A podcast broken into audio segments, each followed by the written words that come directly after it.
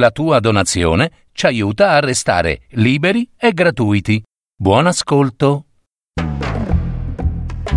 Novelle per un anno di Luigi Pirandello. Adattamento e messa in voce di Gaetano Marino. Musiche di Simon Balestrazzi. Per parole di storie.net.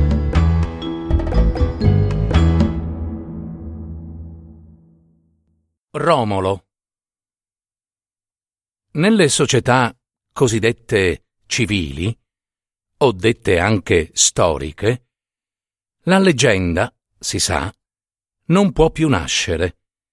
Potrebbe nascere, e spesso anche nasce, ma umile e striscia timida tra il popolino, l'umachella che ha gli occhi nelle corna e subito li ritira tra il bollichio della vana bava, appena col dito rigido e sporco d'inchiostro, un professore di storia glieli tocchi.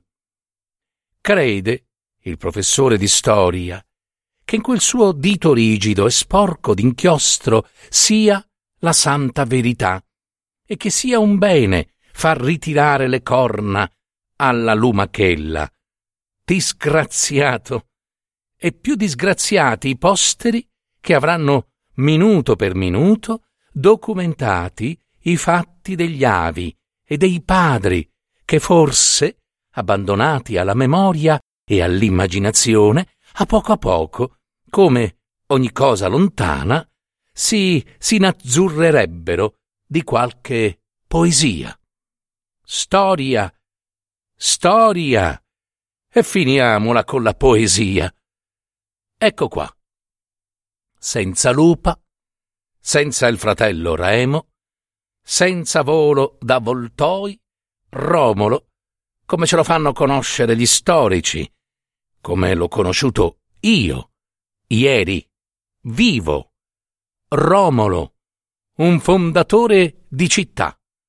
E dire che, a guardarlo bene negli occhi di lupo, Peccato! Si poteva credere benissimo che davvero una lupa lo avesse allattato bambino circa novant'anni fa. Il suo remo di fronte, rivale, quantunque non fratello, lo aveva avuto davvero. Non l'aveva ucciso, solo perché Remo aveva pensato lui di morire prima, a tempo, da sé. Ma non andate ora a cercare nelle carte geografiche la città fondata da questo Romolo. Non la troverete. La troveranno i posteri di sicuro, di qui a tre o quattrocento anni, e anche segnata, vi so dire, con uno di quei cerchietti che indicano le città capoluogo di provincia. E il suo bravo nome accanto, riparo che ciascuno dentro ci potrà immaginare le belle cose che vi saranno, vie, piazze, palazzi, chiese, monumenti, col signor prefetto e la signora prefetessa. Se dureranno ancora questi saggi ordinamenti sociali e se un terremoto prima, con l'aiuto di Dio, che castiga le ambizioni degli uomini, non l'avrà fatta crollare dalle fondamenta, ma speriamo di no. Per ora è più che un casale, di già una bella borgata, con presto due chiesine. Una è questa qua, stalla un tempo, per consiglio di Romolo, adattata a chiesina, con un solo altarino dentro, di vecchio legno ingrassato al tanfo caldo del letame, e una stampa del Sacro Cuore di Gesù, attaccata al muro coi chiodini, alla meglio si sa. Ma che importa? Gesù ce la respira davvero qui dentro, la sua natività. Da miglia e miglia lontano, ogni domenica ci viene con la mula un prete a dire messa, tutto sudato e impolverato, d'estate intabarrato fino agli occhi e con l'ombrellone di seta verde, d'inverno come nelle oleografie. La mula, legata per la cavezza, all'anello accanto alla porta, aspetta, sbuffando e scalciando per le mosche culaie. Ecco qua, in terra, il segno delle scalciature. Povera bestia! Non lo sa che è ufficio divino questo, e le pare una gran seccatura e mille anni che finisca. L'altra, la nuova, sarà presto terminata e sarà una vera galanteria, col campanile e tutto, tre altarini e il pulpito e la sagrestia, tutto, insomma, chiesa, per davvero, levata di pianta per chiesa, con un tanto a testa di tutti i borghigiani. Ora, quando qui sarà città, nessuno dei tanti figli di essa saprà di questo Romolo primo, loro padre, come, perché sia nata la città, perché qui e non altrove. Sulla terra, in un luogo, non si riesce più a vedere questa terra e questo luogo come erano prima che la città vi sorgesse. Perché cancellare la vita è difficile. Quando la vita in un luogo ci sia espressa e, imposta con tanto ingombro di pesanti aspetti, case, vie, piazze, chiese. C'era il deserto, un beato deserto, qua. Uomini che come un nastro svolgevano la vita da lontano lontano, passarono allungando il nastro per questo deserto. Uno stradone e carri cominciarono a poco a poco a passare nella solitudine per questo stradone. E qualche uomo a cavallo, armato, che volgeva attorno gli occhi guardinghi, dallo sgomento che si scoprisse per la prima volta a lui solo la vista di tanta solitudine, così lontana e ignota, a tutti, silenzio intorno e aperto, sotto la vastità cupa del cielo. Quando, di qui a quattrocento anni, campanelli di tram elettrici, trombe d'automobili squilleranno, streperanno per la confusione delle vie affollate, illuminate da lampade ad arco, con luccichi e sbarbagli di vetri, di specchi negli sporti, nelle vetrine delle ricche botteghe. Chi penserà a una lampada sola, in cielo, la luna, che nel silenzio e nella solitudine guardava dall'alto il nastro bianco dello stradone in mezzo al deserto sterminato, e ai grilli e alle raganelle che qui scampanellavano soli? E chi penserà, tra le chiacchiere vane dei caffè, alle cicale che qui arrabbiate, tra le stoppie segate, segavano la vasta e ferma afa nell'abbigliamento delle eterne giornate estive? Chi? Chi penserà? Carri, uomini a cavallo, qualcuno raro a piedi, passavano e tutti sentivano di quella solitudine uno sgomento che, a mano a mano, diveniva oppressione intollerabile. Che era per essi quello stradone? Che era lunghezza di camino? Via da fare? E chi poteva pensare di fermarcisi? un uomo. Questo vecchio qua. Allora, sui trent'anni, andando un giorno d'estate appresso ai pensieri che lo traevano fuori dal consorzio degli altri uomini a cercare nella solitudine la sua ventura, ebbe il coraggio di fermare in mezzo a questo stradone l'ombra del suo corpo. Sentì forse che in quel punto tanti come lui, passando, avevano avrebbero sentito il bisogno d'un poco di riposo, d'un poco di conforto ed aiuto, e disse qua. Si guardò attorno a osservare ciò che prima aveva soltanto guardato con l'occhio distratto di chi passa e non pensa a fermarsi. Guardò col senso della sua presenza, non per un solo momento qua, ma stabile, e si provò a respirare l'aria allora deserta, a vedere intorno le cose come quelle che dovevano essere la sua aria e la sua vista di tutti i giorni, e col coraggio che gli sorgeva dentro per distendersi e imporsi attorno, comparò la tristezza infinita di quella sua solitudine. Se il suo coraggio avrebbero saputo resisterle e durarvi quando, non ora, d'inverno, col cielo aggrondato e il freddo, nelle eterne giornate di pioggia, si sarebbe fatta più squallida e paurosa. Parla per apologhi il vecchio e narra che da ragazzo aveva una sorellina malatuccia e disappettente che faceva tanto penare la madre per contentarla. Ora, un giorno, mentre egli giocava per istrada coi compagni a un gioco furioso, la madre, che se ne stava seduta allo scalino davanti la porta, lo chiamò perché pian piano, con un sorsellino cauto, si sorbisse da un uovo che ella teneva in mano, la chiara soltanto, non ben cotta, la chiara soltanto, di cui la sorellina malatuccia e disappettente aveva schifo.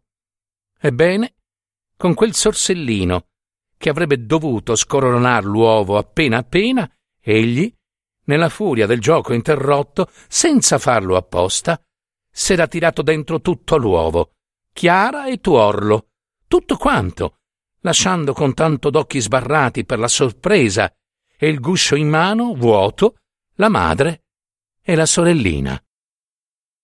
Lo stesso ora qua, per lo stradone. Quando disse qua, qua, non aveva certo in mente questa borgata d'oggi, la città di domani. Pensava che sarebbe restato sempre lui, solo, a offrire aiuto a tutti quelli che sarebbero passati di là. Ma dentro quel suo primo respiro, tratto in mezzo allo stradone, non c'era soltanto aria per un solo tetto di paglia. C'era dentro l'aria per tutta questa borgata d'oggi, per la città di domani, e tanto era stato il suo coraggio nel levare quel primo tetto di paglia che altri, per forza, dovevano sentirsene attirati.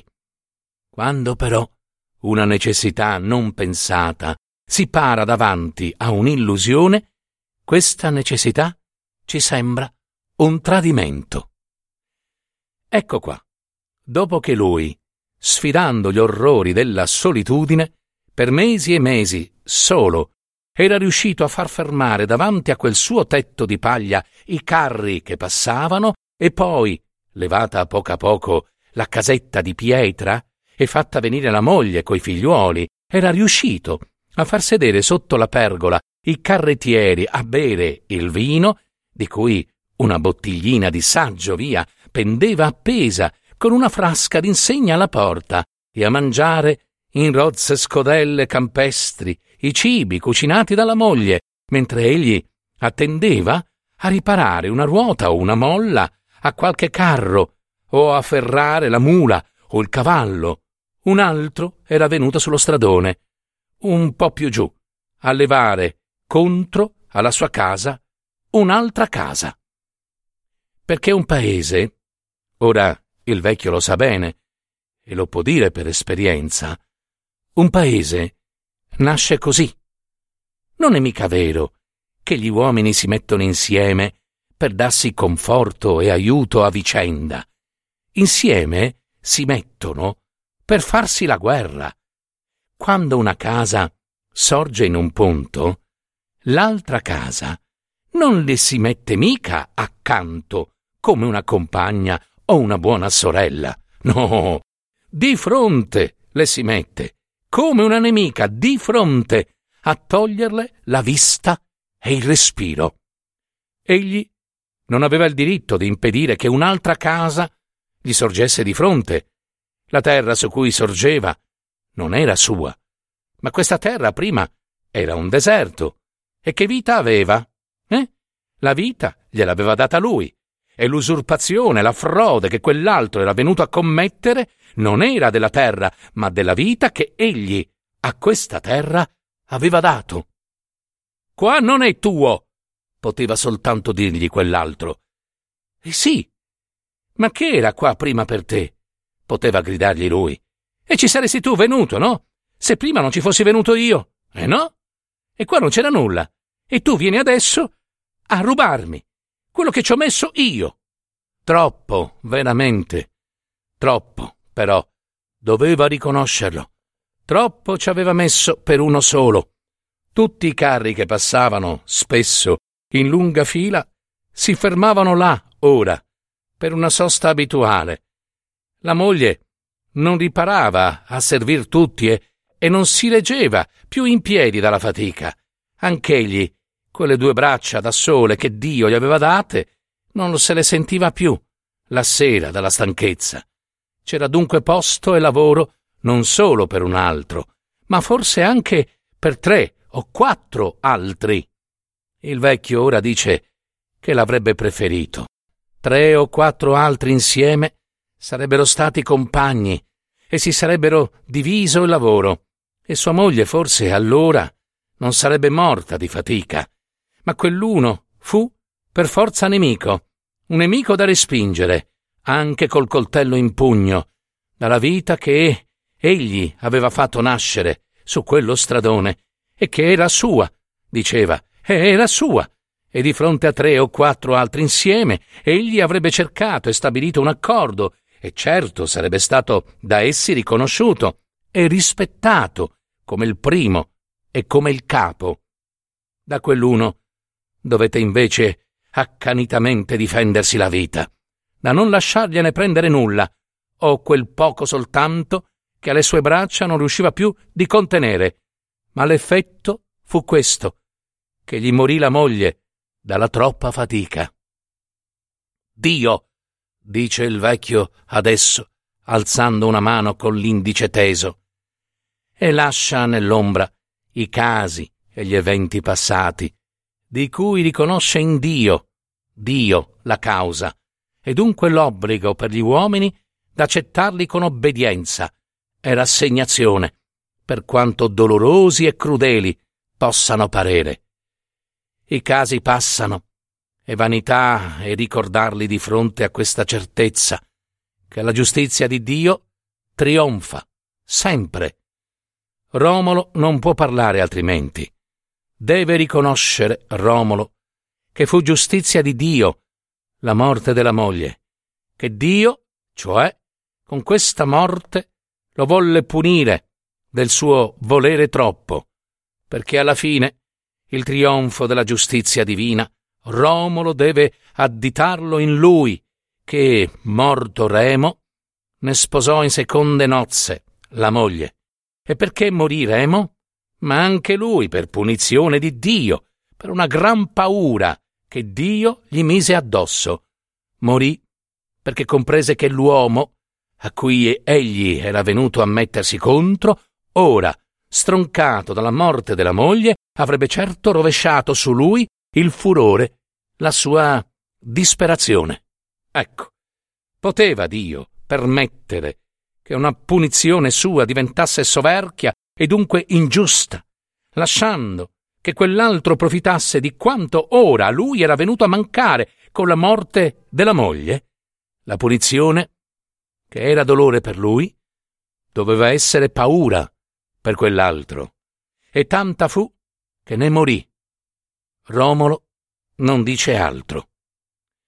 Soggiunge però che allora, nelle due case di contro, popolate tutte due di figliuoli, a cui finora non era stato mai concesso d'accostarsi gli uni agli altri per mettere insieme i loro giochi, nelle due case di contro restarono qua un uomo senza donna, là una donna senza uomo, e l'uno vestito di nero vide l'altra, vestita di nero, e nel cuore dell'uno e dell'altra, ecco che Dio, allora, fece sbocciare la carità, un reciproco bisogno d'aiuto e di conforto.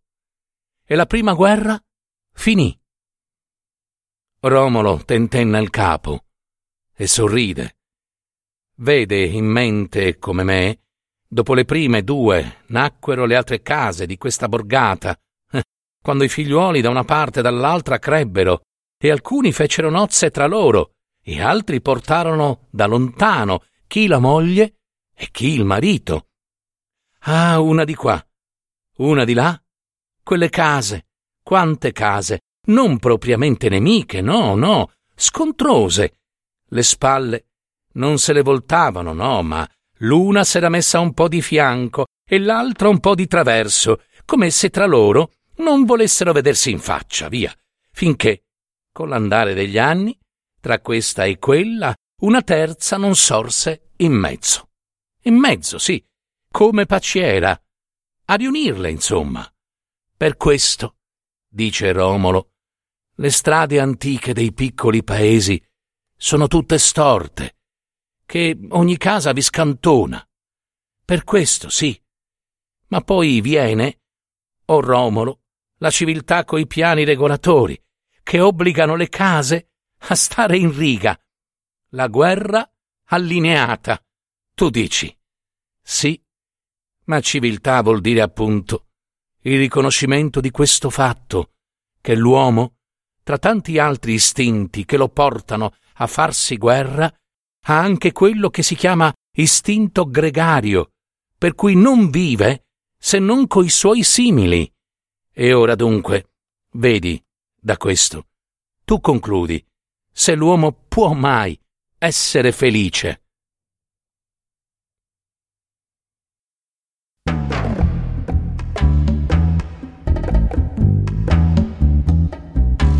Avete ascoltato Novelle per un anno di Luigi Pirandello, adattamento e messa in voce di Gaetano Marino, musiche di Simon Balestrazzi. www.paroledistorie.net